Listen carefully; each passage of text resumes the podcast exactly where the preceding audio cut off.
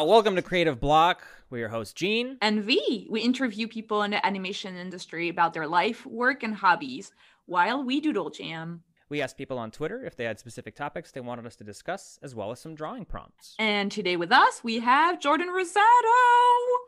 Yeah! Hello. Yeehaw! Did you like my Texas intro? For I you? appreciate that you yeehawed for me. Yes. yeah, Yeah. got a yeehaw. Jordan, tell us who you are and what you do. I am Jordan, as you well know. I am from Texas, hence the yeehaw. and I am a storyboard artist slash director um, in the animation industry. I met you guys back on the Loud House in our good old days. Mhm. Um, and Back when we had an office to go to, and I know. hang I miss out. it. I miss it. Yeah. Office times. Uh, what kind of what kind of got you started in your career path? Ah, yes. So, I think I was just always interested in drawing. I was really into cartoons and stuff as a kid, as most of us were, but I don't think it ever left. I'm going to say the same anecdote. My mom likes to tell me that I was always drawing even before I could like hold a pencil. Um, I would sit in her lap and kind of demand her to draw for me. Um, I was Director Jordan, I was already kicking in. I was already kicking in. I knew it. Come on, mom. Come on, mom. So I was really into The Lion King. It was my favorite. So often it was like, Mom, will you draw me Simba? So she would, of course, oblige and draw me some Simba.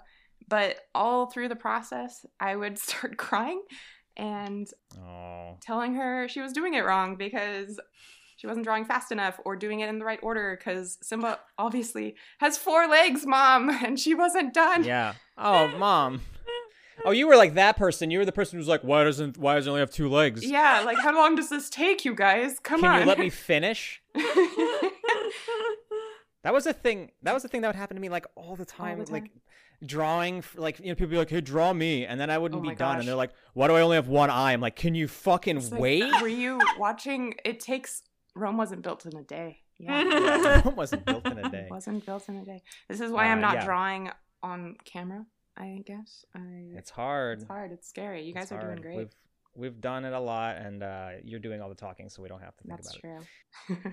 it. But uh, yeah. So yeah. So your mom. I mean, uh, I've met your mom. Your mom's great. Hi, hi, Leanne. Stop. Leave her out of this. she's really sweet. She's really sweet, and she's she's very supportive. She's a great mom. She is. I you know I know she's gonna be listening to this. oh, she definitely is. Hi, mom. Yeah. Love you, mom. Sorry, I was crying in your Love lap Mom. throughout my childhood. How, like, kind of when was the moment when you thought that you could probably be an artist, uh, like, for your job? Or, like, when did you kind of think, like, oh, I could make a living out of this? Yeah, I think I was always drawing, so it was like the one thing I was interested in doing. And I, I think it was in high school where I kind of put two and two together that it was a career path that like real people. Um, I was watching a lot of Nickelodeon, a lot of Avatar: The Last Airbender, and the creators of that show would like be on commercials and talking about their show, and then it was like, oh my gosh, like real people make these things. And I was drawing enough at the time to um, be like, oh, if this is a career path, um, and I was in high school, kind of looking for what I wanted to do next. Um, so that kind of put me on the path to look for a a school where I could like major and study animation. And I think that's what led me to um, SCAD, the Savannah College of Art and Design in Georgia, where they have a decent animation program over there Mhm. And I think I was still I was from Texas, so we didn't have a lot of exposure to the entertainment industry and like who knows like what goes on inside of the walls of entertainment, right? Mhm. So I didn't know the different career paths within that. I just knew I wanted to be a part of it. I wanted I think at the beginning I wanted to be the next Glenn Keane where Mhm. he was like a character animator so like bringing life to these like beloved characters and and i thought that was like where the meat and potatoes were of animation where you were like kind of deciding what brings these characters to life. And once i was in school i think like my sophomore year a friend of mine was talking about how she wanted to get into storyboarding. And i was like what's that? And like i think the way it was described to me then was like it's kind of the building blocks um, to kind of decide what the acting is and like the fun stuff of animation. Um, so I like kind of it was on my radar at that point. Mm. and like taking some more classes it felt like the perfect marriage between comics and animation because growing up i was doing like lots of comics before i had like animation programs and the classes and knew what the heck i was doing so it felt like yeah that was kind of the sweet spot for me and what i wanted to do What kind of comics were you Mhm. drawing when you were in high school? oh my gosh embarrassing one Go on. uh, it was like okay. I started with fan comics, so think fan fiction, but fan comics. Um, like from it was yeah, what IPs? Yeah. IPs. Okay, we got some Pokemon, we got some Digimon, we got some Teen Okay. Titans. I think was Uh-huh. like the big one. Um, my sister would play volleyball, and I would get dragged to all her tournaments. So in the bleachers, I was sitting there like filling up my lined notebooks with uh, Teen Titans fan comics. hmm that was the that was the big one but i think on like in tandem i was starting to like create my own characters and stories so kind of got into my own original ideas with that too and uh yeah so everything Nice. I like Fanfics are a good place to start, man. I don't know. It's like uh it's like you already have all the tools right that you need and so you're kind of just like experimenting and trying things within a world i guess that's like already done all, most of the work is it's already done built yeah By any chance, did you share your comics anywhere, like online or not? Not that I want people to like look them up, but just like, just did you have like a community that you shared the comics with? Because I'm asking the question mostly because like the fir- the very first time and almost the only time I wrote and drew a fan comic was this year like 2021 i drew the animal crossing fan comic and i wanted Yeah. to because the community was on twitter and that kind of like fueled my passion to to make it like to to like write and draw the whole story so i was wondering if you had something like that as a teenager Um, not for my comics. So I think well, this was like a little bit probably middle school. I wasn't as um on plugged into the internet at that point. Um, so it was just like mostly for me and my friends. I, I think in high school I was really into DeviantArt, where I wasn't yeah. posting so much comics. It was more just illustrations and designs and stuff. Mm.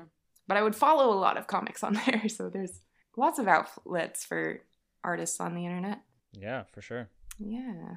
were you active in the um, the fandoms or were you just more like external Oh my gosh, I I was, but I, I'm gonna sound like a complete nerd because I'm gonna bring up Avatar again. Um, I was super active in this this Avatar board. They had like a online drawing prog- drawing program, and like that was the thing that I was like excited to get out of bed in the morning um, to go like go to school, do my homework, and then come home and draw some Avatar fan art on this um, that's great board. Yeah, it was so fun. Oh my gosh yeah it kind of like uh, inspired me to get like my first tablet and um, start experimenting with like drawing programs, digital ones. Yeah, and my mom was super supportive and just like trying to figure out what would get that same experience that I was getting on like the yeah yeah. program online to do in the computer. But yeah, lots of Avatar. Yeah, and like forums is a thing that I don't think we've really talked about much. And like, at least for me, that was like super formative. Was like I there was like a couple of forums that I just somehow stumbled on. One was a webcomic. It was like off of a webcomic that I was reading. But I like made a bunch Which of one? artist friends on. Uh, you don't know it. it was it was a webcomic called The Modest Destiny. If anybody out there has ever heard of it, funny enough, I'm rereading it right now just because I needed something to like. Uh, I don't know, just something, something nostalgic and it's like such a web comic from 2003 like it's such it's a sprite comic and like uh there's punchlines where a character's just like i hate you. It's like the most like 2003 shit ever. But i was on a forum of the of that comic and i made it it was a little artist community and like yeah like it was it was nice. That was the early discords. Now it's discord. That's kind of the Yeah. thing that i think zoomers are all um yeah, Discord's getting huge. It's just forums. I think I feel like it's the same exact vibe. It's which is great. Yeah. I really I really like it because I think that like Twitter and all these big apps, it's like too much all at once, and so you end up you end up not connecting with anybody. Mhm. But uh, if with these little pockets like forums, like discords, like it's easier to form connections with people and find like-minded people.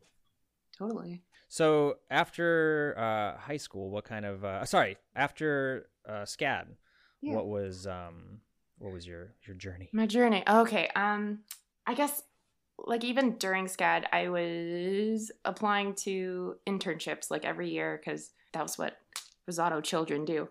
We That's what they do. that's what we do. Um, so I kept applying. I was even applying to like the big ones, like the Disneys and the Nickelodeons, and like not hearing anything back, obviously. But in my junior year, we had like a career fair, and Nickelodeon was there, and I like had my eyes on it. So that's kind of the first time I got like a face to face with a recruiting advisor at Nickelodeon Mm-hmm. and I had let her know that I was like, oh, I've like applied to your internship, and she's like, oh, we've already filled it, but like apply again this year, and um, she gave me some pointers. So I think getting her kind of professional feedback, I knew what I was aiming for at that point. So I applied again and like finally got the internship, which was super exciting right before my senior year of college. So at Nickelodeon, I was interning on The Fairly Odd Parents, which was awesome because I actually knew that show. And hmm during that time, I was I was still in school. I was like I knew about storyboarding and I wasn't super strong in it and I was a lot more comfortable with character design. So like I was interviewing artists at the studio and getting like one-on-ones with them just like depending on who I- was talking to it was like I want to be a storyboard artist or I want to be a character designer. Um, so getting lots of feedback from professionals like that really helped me when I went back to school, kind of taking what I learned from these people and applying it to my work and seeing where the professional bar was to be like, okay, I'm comparing myself to not only my classmates but to like working professionals. And and I think like knowing that I was interested in both, I kind of took that into what I was aiming for after school and where I was testing. And um, so after I graduated, I started testing and going after jobs in the industry and going. I really wanted to get back into Nickelodeon. So I was like testing for board revisionist positions and board artist positions and character design positions. Um, I was taking like interviews for executive assistants and Yeah, like, that's the hustle. PA work too. The Wow, hustle, okay. everything. And it was like heartbreaking because I was interviewing with people I had even worked with and like nothing was oh, happening. Oh, man, and yeah. I was like, oh, is it me? But I mean, I think what I took away from that, I, I had it, I was hustling for like three months before I got my gig, which is not that bad in this grand scheme of things, but I was still like depressed. But Sure. just kind of taking that and knowing that I don't know, you gotta like pick yourself back up and go do it again if you if you really want it. And totally.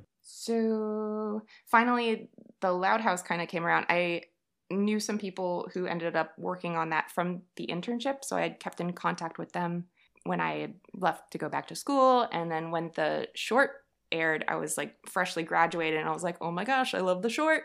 Um, you guys did a great job." And they were like, "Oh, we're we're testing. You interested in like Oh. a position?" I was like, "Um, yes, please." So I first I tested for like your Jimmy urine. I did my best. I'm not. I'm not really happy with it, but I. I, I sorry, Jimmy. I can do better. Anyway, sorry. Keep going. I got distracted by his eyes. Uh, so first I tested for boarding, and then I tested for character designs because I was interested in both, and they were kind of supportive of, of that. And so after I did my like, uh, this is the story that was told to me. I turned in my board test, and then I took my character design test and turned that one in. And apparently, when I turned in my board test, they were like, "Oh, who's this?" Because testing for Loud House was blind, so they were just looking at our work and not our names. And they had already kind of decided that, oh, we'll offer a board position to Jordan. And then I did my character design posi- or test, and they were like, "Oh my gosh, who's this?" And they're like, "Oh, it's Jordan." And they're like, "Oh, we were already gonna get her for boards." So for the first time, I got like an That's really funny. I know.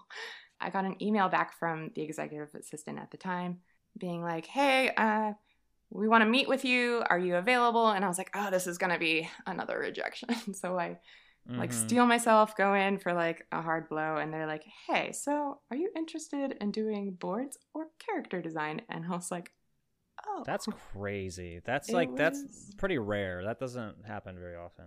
I, yeah, I, I don't know.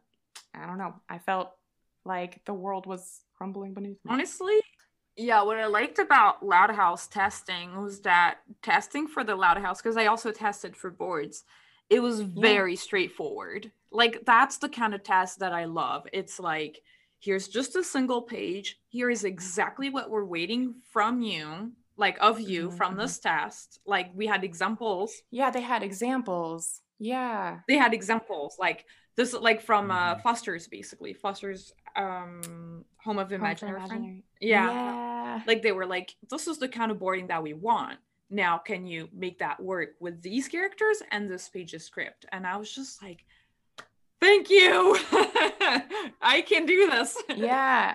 Because that's basically like the same as the job, right? Like they're Yeah, setting you mhm. up for exactly what you would be doing, which was Exactly. super nice. And it was and it didn't even take that long i mean i don't know for you how long you spent on the Mm. test but i i think i spent just like a single day on it Oh man, you're way better than I did. I think I spent a week on it and I was like, okay, I can't do anything. It's gonna be like this is my life now. well i guess also i had like like i tested for it after like five or six years of industry work so it was Nice. yeah Yeah. I was also Yeah. just at the point of my career where I was just like, I am never going to spend more than one day on a test now. That's good. Oh my Yeah. No matter what it is, no matter what it is. I I think I was still in like the college like perfectionist mode. So even in my when I was boarding for Loud House, I was like, okay, my first board has to be perfect. So I did like a really rough pass, and then I wanted to do like a rough tight pass, and then I wanted to go back and do it a third time in like a clean pass, and I did not have time for Oh. that. Um, and it looked like dookie, you guys. I doubt it, but I get it. It, it, it was bad. I feel like I feel though like yeah, when you're just like in college, it just makes sense though that you would like spend more time on a test, right? You know, like because you really want to get your first gig, like you really need to get your foot in the door. So yeah. you gotta impress the people, impress them. yeah, Um, Yeah, it makes sense.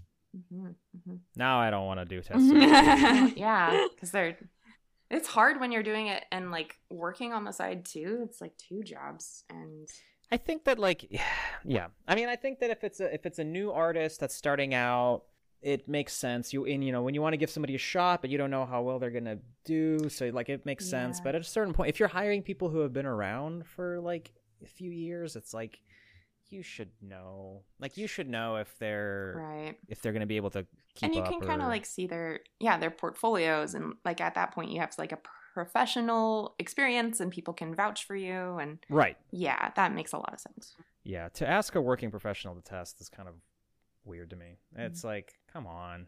Like that's, there's no other job that requires that, you know? Like where you still have to prove yourself. yeah Well, yeah, there actually it's it's like acting. For me, actors will always yeah um be ca- like you're always you always have to do uh what's it called?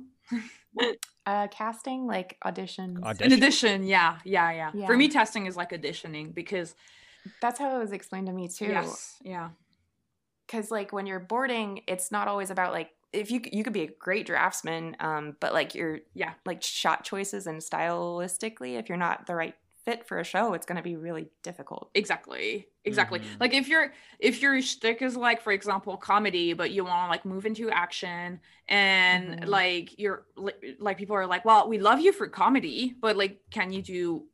Can you do this kind of action? You know, like Mhm. uh who knows like maybe you can but like we nobody can know unless you've like tested you know yeah Yeah, I mean, I've ended up at jobs where I didn't test Mm. and I just felt like I was not I felt like I was not a good fit the whole time.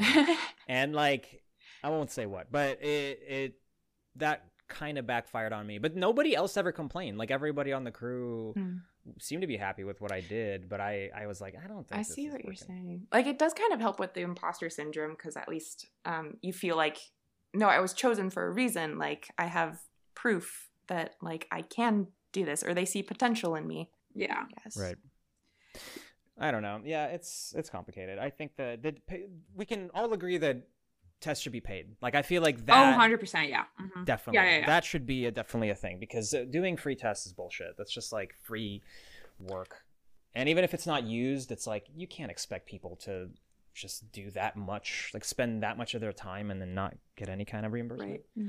Yeah, like I okay, so you were so you tested for Loud House and Hmm. uh and you got you were basically offered the choice between design and boards. What made you choose storyboards? Oh man, a good question. um, I think at the time I knew that was the more difficult path. Um, s- storyboarding was like my five year plan. Mm, I thought I would maybe start as a character designer or a revisionist first and then like work my way up into boards. But I think on the Loud House, it felt like I had a support system where people would kind of have the patience to work with me to get to the point where I was comfortable boarding. So, um, I- and I think too, it was like, I felt like even if I crashed and burned in boarding, maybe they would make space for me on the character design team. So I was like, I really want to do boards. Um, let me try this. So yeah, I just kind of like jumped in and it was hard. It was scary. It was hard. And I learned a lot. And I'm really glad I did it because I think just the the repetition of doing board after board, it became like less about, oh my gosh, how am I gonna like draw this character and like all the little like details that like you get bogged down in when you're a student or when your design brain is turned on when you should just be thinking about okay shot choices what is the clearest way to stage like lincoln making a soda or whatever and i think after a while yeah i just like learned so much through that Yeah. Yeah, it forces you to loosen up yeah because you have to just to, to to. hit just to hit deadlines. Yeah. Uh, and so you were on. How long were you on Loud House? i was there for uh five years That's crazy. it was a good long time and i think i was getting itchy Mhm. I'd been on there long enough. Um, it I had been drawing the same characters for five years, and um, I felt like I wanted to do something different, or work with new characters, or like look for something with uh, like a new challenge, a promotion, something. And that wasn't happening. So the Loud House movie kind of was staffing up, and I I was looking for a way out of Loud House, but I was like not finding anywhere that was willing to hire me because I think I had kind of kept my head down and was on Loud House for five years that like people were like, oh, like, can you do a different style? We don't see That's that. the tough part. It yeah. was, yeah, it was like challenging to get, feel like people were taking me as a serious candidate. Mhm. Yeah, it's like you spend too long. It's that's what sucks is that it's like stability is nice, but it feels like you spend too long on a show and then you get like Kind of Yeah, you pigeonholed. Yeah. Pigeonholed, exactly. t- yeah pigeonholed. Yeah. Mhm. So it was like a nice stepping stone, I think. Um, hmm because while I was on Loud House, I was like, sorry guys, like on the side, like looking for stuff. Yeah. And so I think our our old character or not character designer, our um, art director Amanda Rynda was on Loud House for a long time, and she was uh, recently the head of DC Superhero Girls. And I think because she heard I had moved on to the movie, she was like, "Oh, is is Rosato looking to jump ship? Is that a clue?" So she reached out to me because they were staffing up and she's like we're actually looking for directors over here. Would you be interested in something like that? And i was like heck yes lady. Yeah. so i, I jumped over there. I was super excited that i was given the chance and and i also felt comfortable because amanda knew me and she knew my work and my work ethic and she believed in me enough that i felt like even though this was a big scary step i was i was going to learn with somebody who i i could be allowed to learn with Mm-hmm. Yeah. No, Amanda's great. She she brought me on to Loud House too. She really knows how to like take a chance on people, yeah which is important. this is super important Would you would you ever consider because you said you were kind of interested in doing design at a time. Mhm. Would you ever make that jump given the opportunity? I think I would. I've I've toyed with the idea if if ever life becomes kind of more demanding on the side rather than my career being my number one focus, um, Mhm. I would probably take a step back and do design. Mm-hmm. Not that it's a step back at all, um, just a different step. Well, right? that's less work. I mean, without a doubt. Like, yeah, directing is can be a lot depending on the show. Yeah, directing and boards are de- definitely like very demanding shows. I feel like there's not really. I mean, for I guess for me, Loud House was probably the storyboard gig that was the easiest, Mm, but mhm. all of the other storyboard gigs are just it's pretty demanding. It's yeah, it's it's pretty. yeah, it's a demanding job Yeah. because your head's always in So I it. think even storyboarding is a little bit like directing. You're Yeah. thinking about so many different things on the fire. Yeah, like I feel like yeah, storyboarding is like you're definitely thinking about everything all the time. So it is like you're because you know even on, on a script driven show, you're you're thinking about staging and design and Yeah. making things clear and like the rhythm and the pacing and the just like and and upping the comedy and all of these things. Yeah, yeah, and like, what can you add to like? Yeah. How can you be funnier than the other board artist? it just becomes a competition. the competition. Although it's, I don't think it's true at all. But yeah, the the feeling is there. Yes.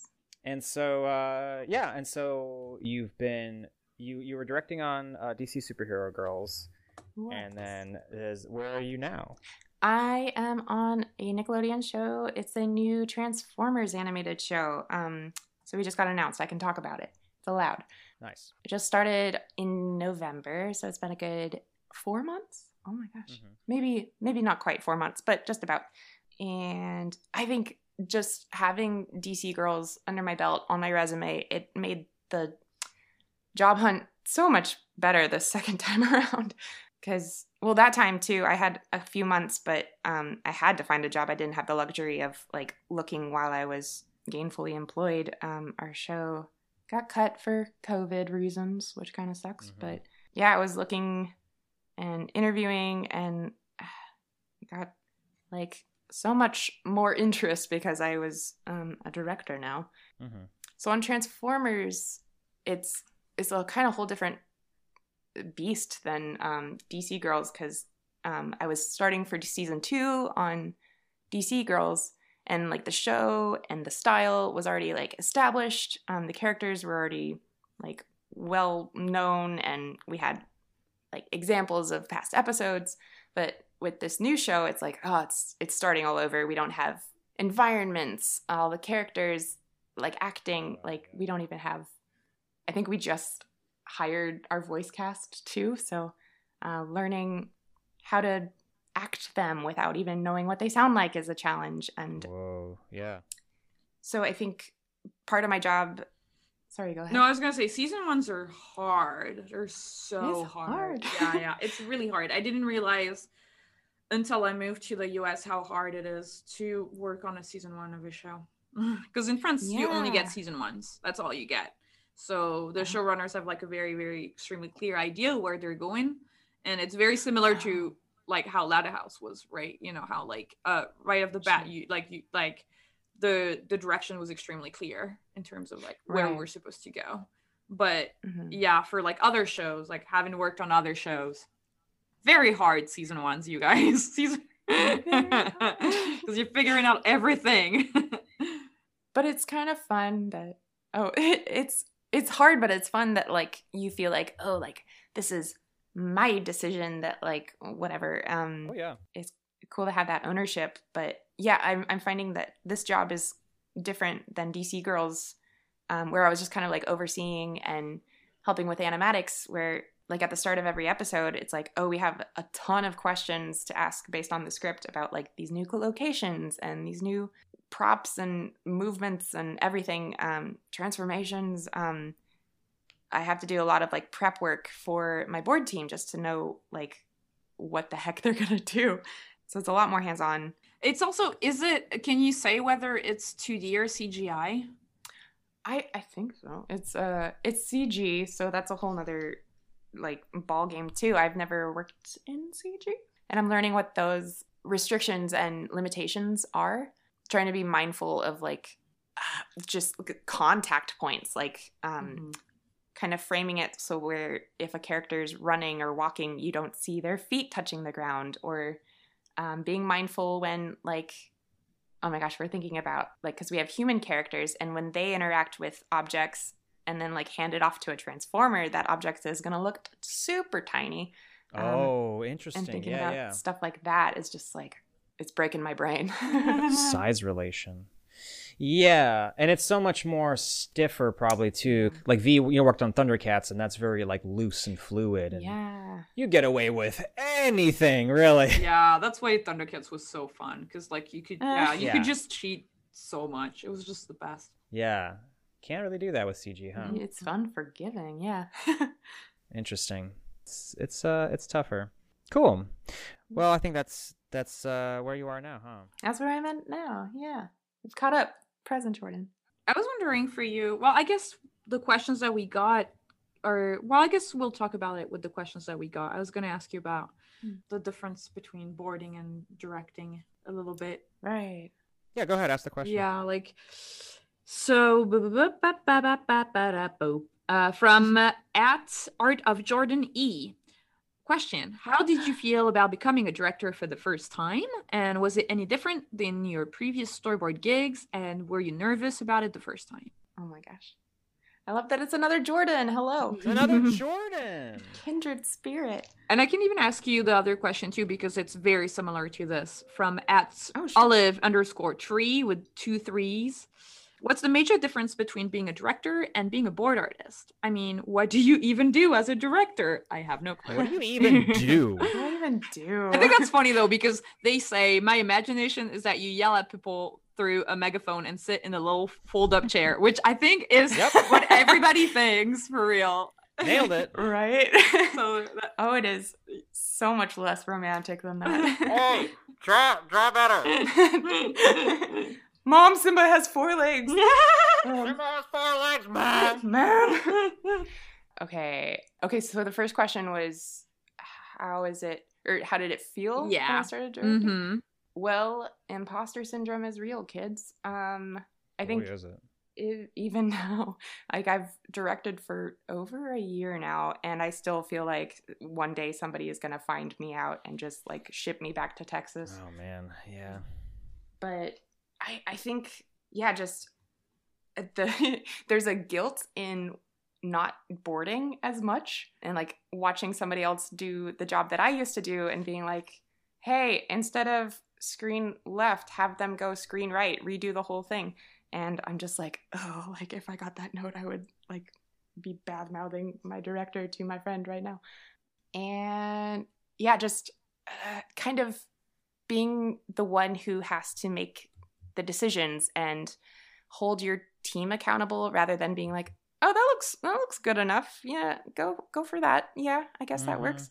Instead of being like, actually, like the style of the show is this. Um, I'd like to see it this way, or mm, yeah, a specific idea. Like being clear and concise is is tough and has been like a main point of growth for me. I want to say yeah, just kind of reminding myself that if it's not me who makes these decisions, like who? It's it's like now my job to make these decisions. Whether or not I feel like I'm the best board artist in the room, like is irrelevant now, um, because somebody has to direct. Right. And also kind of keeping in mind that I don't have to be the best board artist in the room, or else like it would kind of like defeat the purpose. Like, shouldn't I be boarding?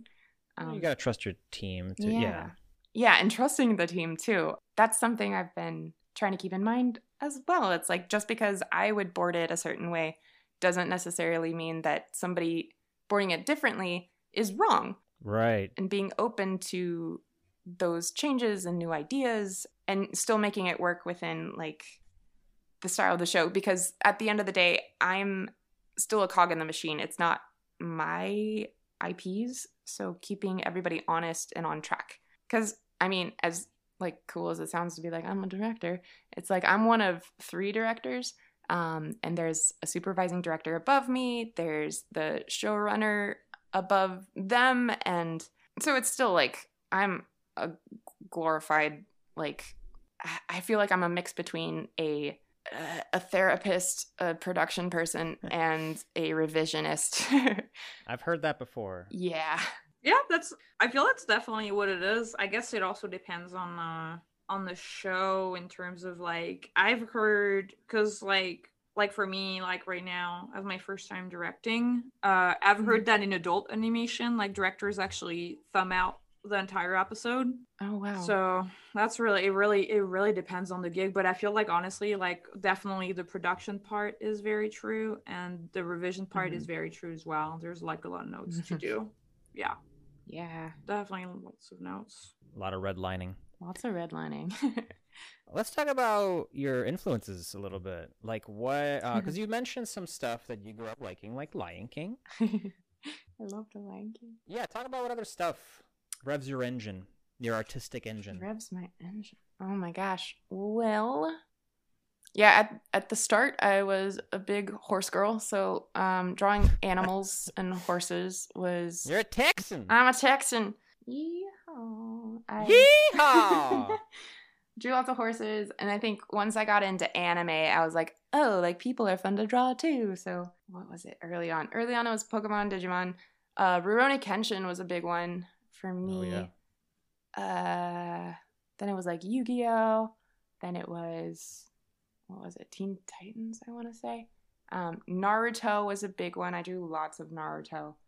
And then let's see, the fan comics, the Avatar chat boards, and then I think I started revisiting Disney movies because, like I said, I love The Lion King. But like the Disney Renaissance and um, like the princess movies, I I started seeing like okay, there's like there's cool stuff in here too. So I started like kind of marrying that with the anime influence and mm-hmm.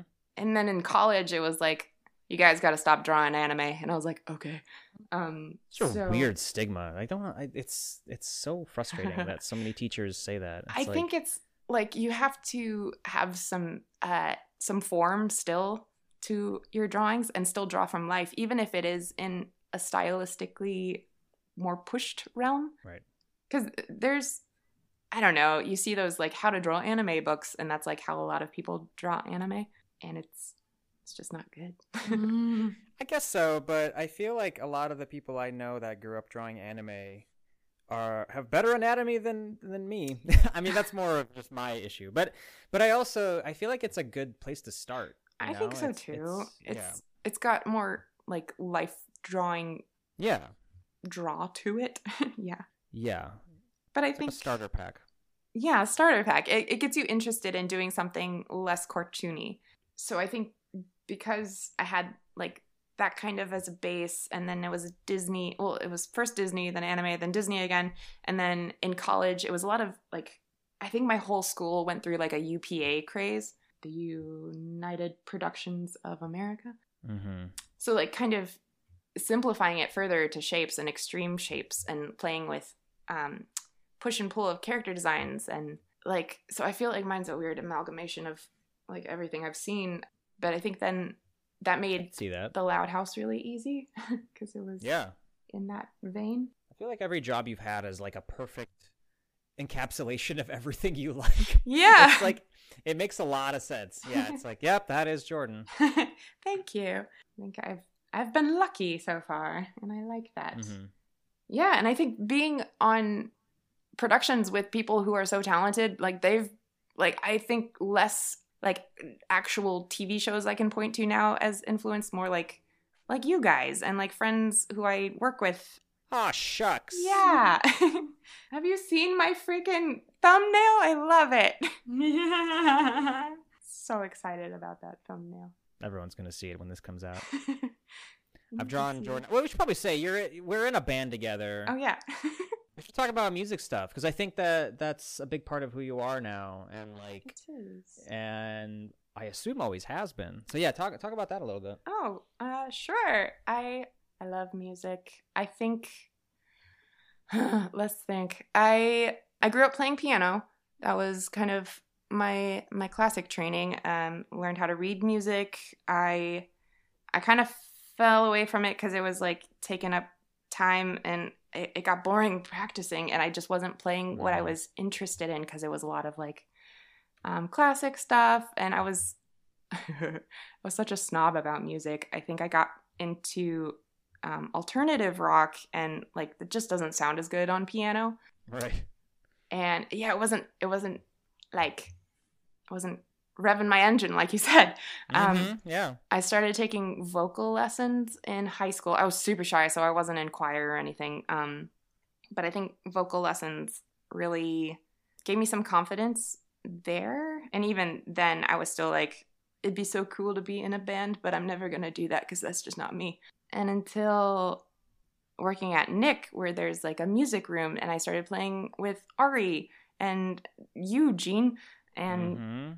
we it, it was just like fun. And there was one day i had started on keys because that's what i knew. And then Mhm. I wa- I was like playing with ari and he was like i want to play guitar. I'm like you try bass okay? Um because that's such a guitarist thing to do.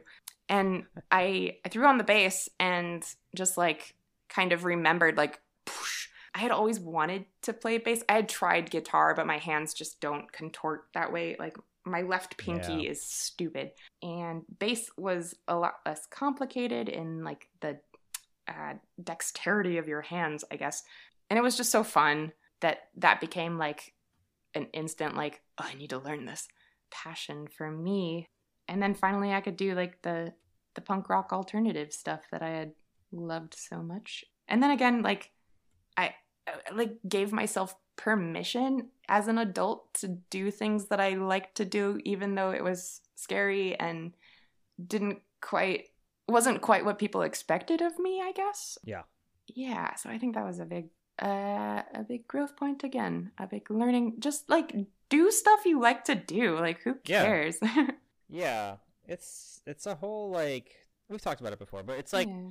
it's like a self-realization thing for me at least. Is like I always wanted to do this and I don't know why I didn't do it. I mean, it's hard. Like it- it's hard to, to just say I'm going to do it, but Yeah. um, but yeah, it's it's fun. it's fun I miss playing shows, but um, I um miss playing shows too we'll get we'll there come back to it. it'll be fine everything's fine Yeah, yeah. Uh yeah, I feel like now you're you're this powerhouse juggling like art and, and music.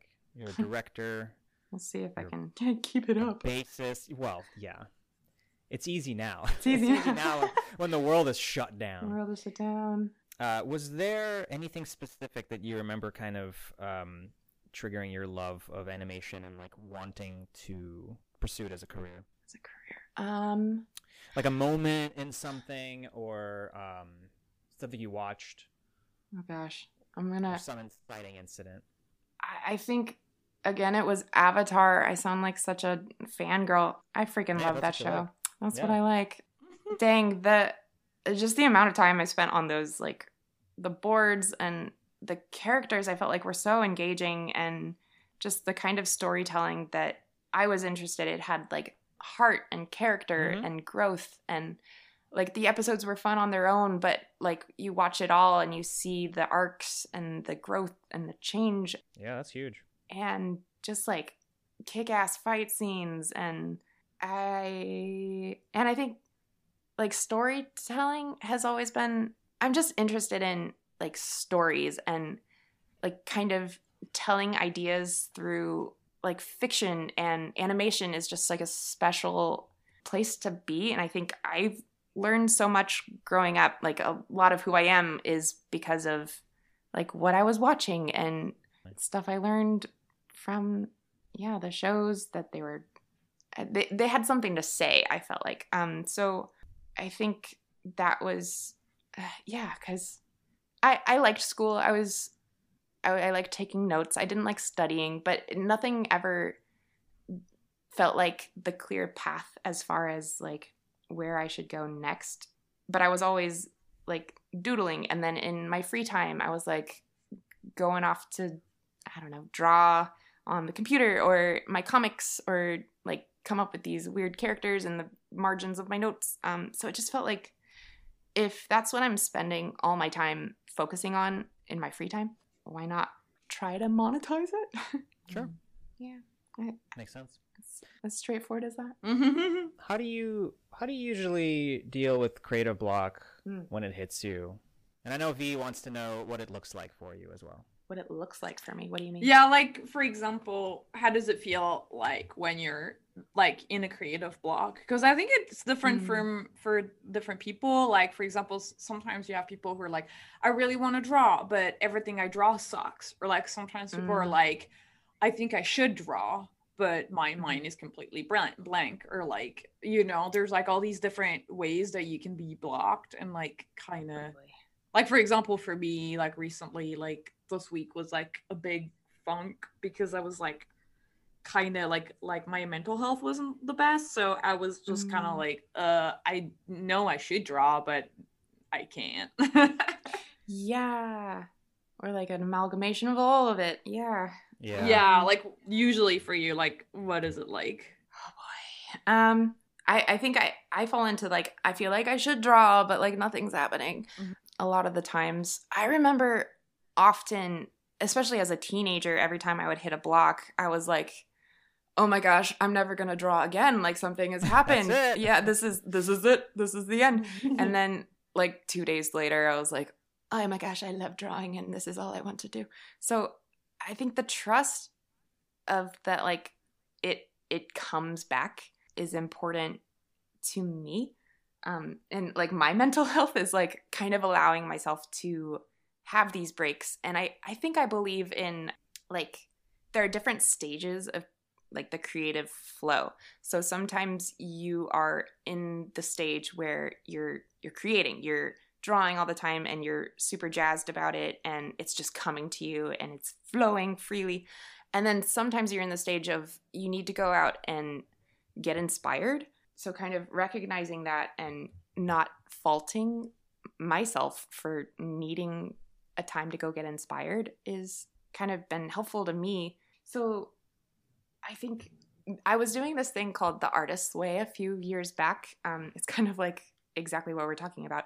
It's like a, a 12 step program for creative types. Okay. And um, so that kind of gave me a lot of tools. So, like, journaling has been a huge, like, Oh, okay. just a good practice. Like, the artist way kind of has you like every morning you get up and you write four pages. It doesn't matter what it is, just like this spit it out. We were just talking, Gene, about the the sound of metal, and I think Yeah. that happens in that movie too. So just like kind of journaling the junk out of your brain kind of opens you up to this like higher creative power. And uh, so even if like that's really hard to do and it didn't like stick with me, but I like journaling like at night before I go to bed. Um, and with those journals, I often like doodle and like having a space where I doodle where no one's going to see it kind of allows it to be bad or good or whatever it is. And like, I- I think drawing just without the judgment is important, keeping it fun and low key. And then, yeah, getting inspired too. Um, just like in those spaces where you're like, I don't want to draw or I have nothing to draw, nothing's coming to me. I think doing stuff like this, even like there was one time I was like, "Ugh, I'm not feeling it. And then I'm to like plug your podcast. I threw on your podcast and Oh wow! I I was listening and like watching you guys draw and I was like, I want to draw. And then I started drawing with you and I think wow! Amazing. yeah, I think just like even virtually, like drawing with your friends Yeah. really helps me. Yeah. I've mentioned it before on here, I think, but the the starting the podcast helped me out of like my eight month in quarantine funk that I hit, where it was just like this sucks. I, I like didn't want to do anything, and then just having a weekly thing to chat with friends and and doodle. I don't really like doodling. It's kind of hard for me to get it in a headspace where I feel Mm. where it's fun for me. Mhm. But I think I, I need it. Like it's like you said, it's the journaling, it's the getting bad drawings out, Yeah, which I need to do more. I you d- shouldn't should yourself either. Sure, but you know, it's it, well, it's yes and no because it's like I should be meditating more too, and I I'm trying to do it more, and that's definitely a good should. It's like yeah, it's there's things that you need to have discipline if you want to not get burnt out, if you don't want to if you want to maintain some kind of either mental health or career health or you know, there are there are good shoulds. There are good There shoulds. I'm just worried about because I am super hard on myself. So I think Wow. even if you should yourself, you should also cel- Uh-huh. you should um like allow yourself to uh celebrate or recognize when you do it right. That's that's fair. Yeah. I think it's fair. Yeah, I think it's like, yeah, don't be hard on yourself. But that's the. I mean, that's up to everyone else's kind of um interpretation, and like everyone Mm-hmm. has their own limits, and just be listen to your body, listen to your mind. I think people. There's usually a clear sign of what you need to be doing, Yeah. and uh, if you listen, I've I've gotten better, at, especially now because we're all in hell. I've been trying to do better at like following my gut instinct. It's like I am not accomplishing anything right now. Mhm. I have no deadlines to hit, and so why am I being so hard on myself? Like it's okay for me to Mhm. just relax. Yeah. And it's it's a good practice to like yeah, quiet yourself and like listen. Just like hmm hear it. Nah, but that's that's valid. I th- yeah, it's it's become. I was watching the um, Headspace like Netflix um thing that they put out. They have a Netflix thing? Yeah, yeah, they have like a, a small little series. I still haven't watched it. Is it good? What? Yeah, I watched. I started watching the first episode. Uh, it does just become straight up meditation practice at one point, Hmm. kind of like the app, which isn't a bad thing. It's just not what I was signing up for in that moment. Mm. But the beginning of it, they talk. The turns out I didn't know this. Turns out the guy who's the main voice is one of the co-founders. Oh. Mm, I forget his name, Andy something, and uh, he he he narrates the show, and he talks about how he like gave up his career at one point and just like went and traveled the world. Like he was in a bunch of monasteries. He was just kind of trying to find like his inner peace, like his his inner quiets, whatever. Mm. And uh, and then when he came, when he you know had some enlightenment, came back and decided to make a bunch of money off it. I guess I don't know. I think it's a I think it's a funny like I traveled the world and I became blah blah and then I started an app that makes me lots of money. It's Yes, like- he has an accent. oh yeah, but it does help people, so you know I get it. But yeah, uh, they talk about I don't know I forgot my train of thought, but whatever. Headspace. it's it's worth watching, and uh, I think that like a lot of those principles are becoming more and more necessary because we have so much noise hmm and uh, Well, honestly, too, I don't know. Like, I could be completely wrong about this, but I also feel like with just, you know, the nature of society and economy, like, we're just kind of. We're just in an environment that pushes us to just be more productive all the time. mhm, Mhm. So I just feel like it's not so much that it's like a- like a coping mechanism or like a psychological like defense, but I just feel like we're in an environment that just pushes us to just be more productive, produce more p- stuff online, just like show that we exist through pr- product productivity. And that's Yeah. even more true, I feel like, in the art industry. Like, probably Yeah. Yeah. if you don't post, does it exist? yeah it's Yeah. like you have to stay relevant and and, and the shows are not making it easier because we we get less time on productions and i, I i'm not trying to get on my soapbox here but i feel like the the point of all that is just uh, it's it's it gets really hard to to get your head out of uh work you know? Like it, it's i mean it gets really hard like for me to get my head out of the water because sometimes you're just you're just like working so hard to hit a deadline and then and then you're like well if i worked that hard to hit that deadline i should at least keep working this hard or else like you know what am i getting paid for you know it's like it's this weird kind of spiral that like you know i don't know it's really easy to fall into uh, and i feel like meditation and all these kind of like like healthy mind practices are become like really relevant because it's like it's Mhm. just i don't know um so easy to just get caught up in the in the machine In the machine.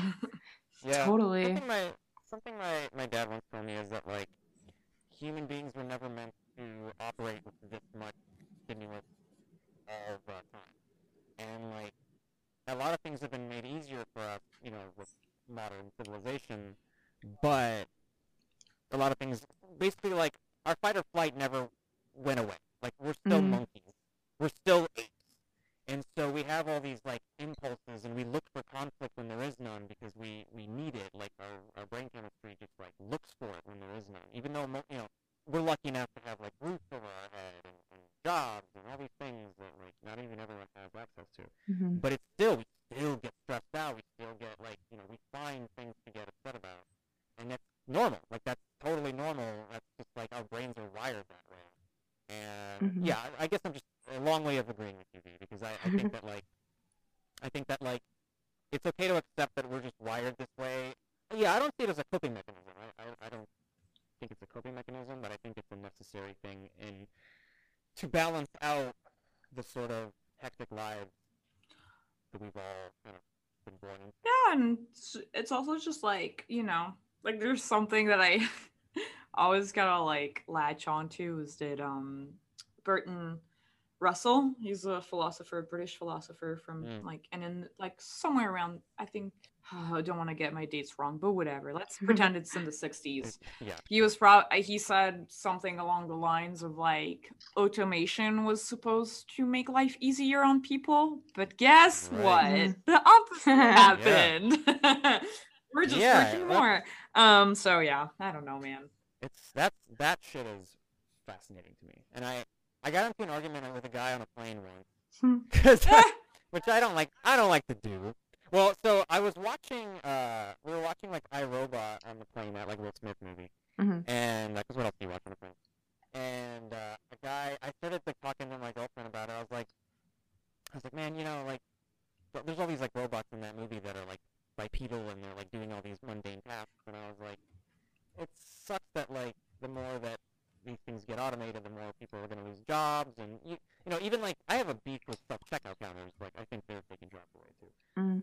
And he turned it, he like heard it and was like, hey, I actually work in robotics, and like Oh. we're working on like automation, and like that's a big thing that we're doing. And he was trying to convince me that like automation actually helps people, and that it like, but his angle was ridiculous. He was like no, it- like it makes you know it makes people's jobs easier so they can focus on like doing other things. And, I was just like, what are you talking? And I was just like, you're wrong. Like most of the automation just takes jobs away from people that need like clerks and you know it's just like Well, wh- what are the yeah i i see where his like i see i mean i totally understand his point though just because you know like it's just when you when you like watch all the documentaries about like the big tech companies or like people who worked at like facebook or google and and they all why do they work in these companies because they truly believe that it will make the world a, a better place because if you don't believe Right. that how can you do your job you Yeah. know and it's kind of very similar to animation like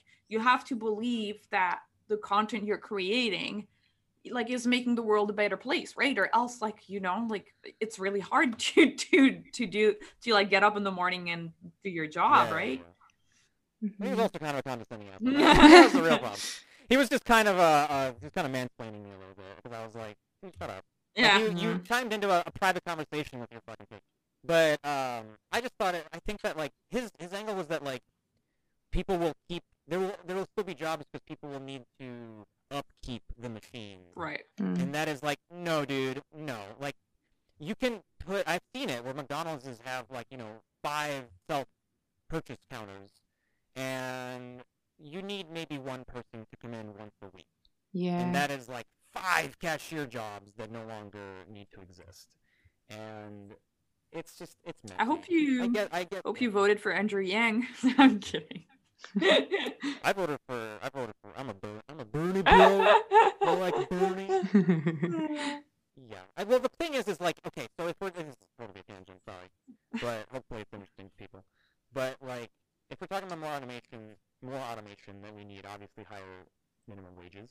And we need eventually we're going to have to come to some kind of universal income. Because if we keep making everything easier on everybody then and we keep removing all these like low level jobs it's getting harder and harder for people like to just maintain a living because those those low level jobs just stop existing but anyway complete tangent but i mean that's kind of it, it, I mean, it is a tangent, but it does kind of tie back into animation because you know, like Sure. uh, we see that happen in animation, which is like uh, paper disappearing Yeah. and becoming digital. So now we have jobs like that used to be three different people would do the jobs, and now it's just a single person. Like that's especially in boards.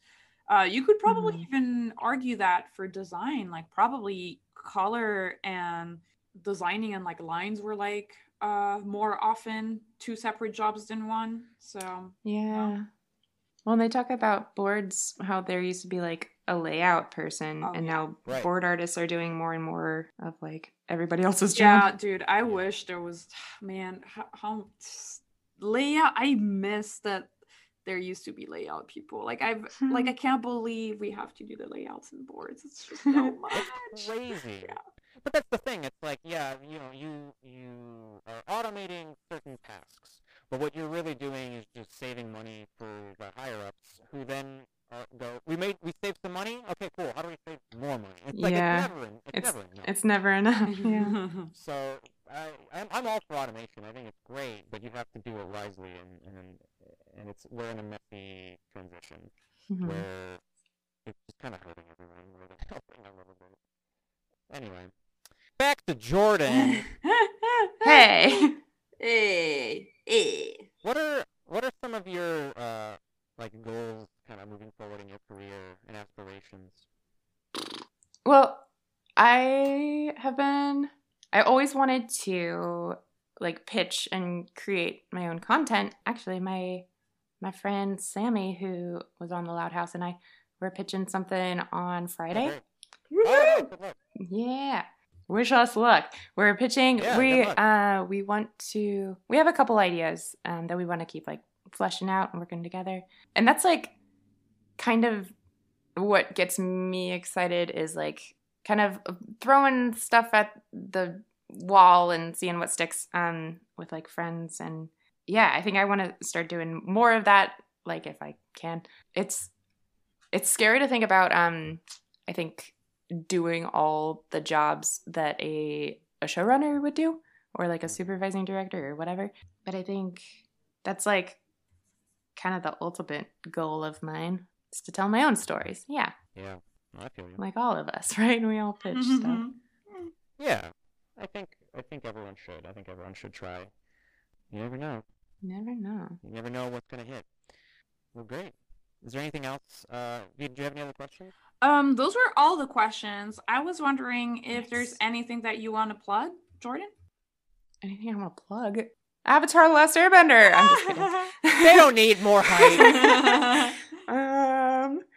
Well, well, I don't know. What do people plug? I, plug, plug Transformers. Oh, oh yeah, yeah, yeah. Watch Transformers when we finally air, uh, eventually in the future.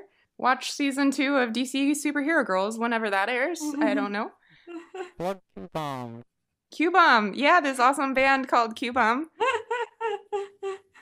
Plug your own social media handle. Oh, I I am on social media. Um, I'm on the Instagram at Jordie underscore Lala. Um, that's J O R D I E underscore L A L A. Nice. Thank you. Thanks, Jordan, for coming on the show. Yeah, thanks for having me, you guys. This was fun. That's the end of this creative block. Thanks to Jordan for being our guest, sharing her story. Woo. And thanks to our listeners, follow us on Twitter. It's at Creative Block, creative without the vowels, where we ask for drawing prompts and questions to ask our guests. Huge thanks to my sister Clemence for editing the podcast. Please subscribe to the channel if you love our content. I've been your host, Gene. And I was Vee. Keep be creative, and we'll see you next week. Bye. Bye.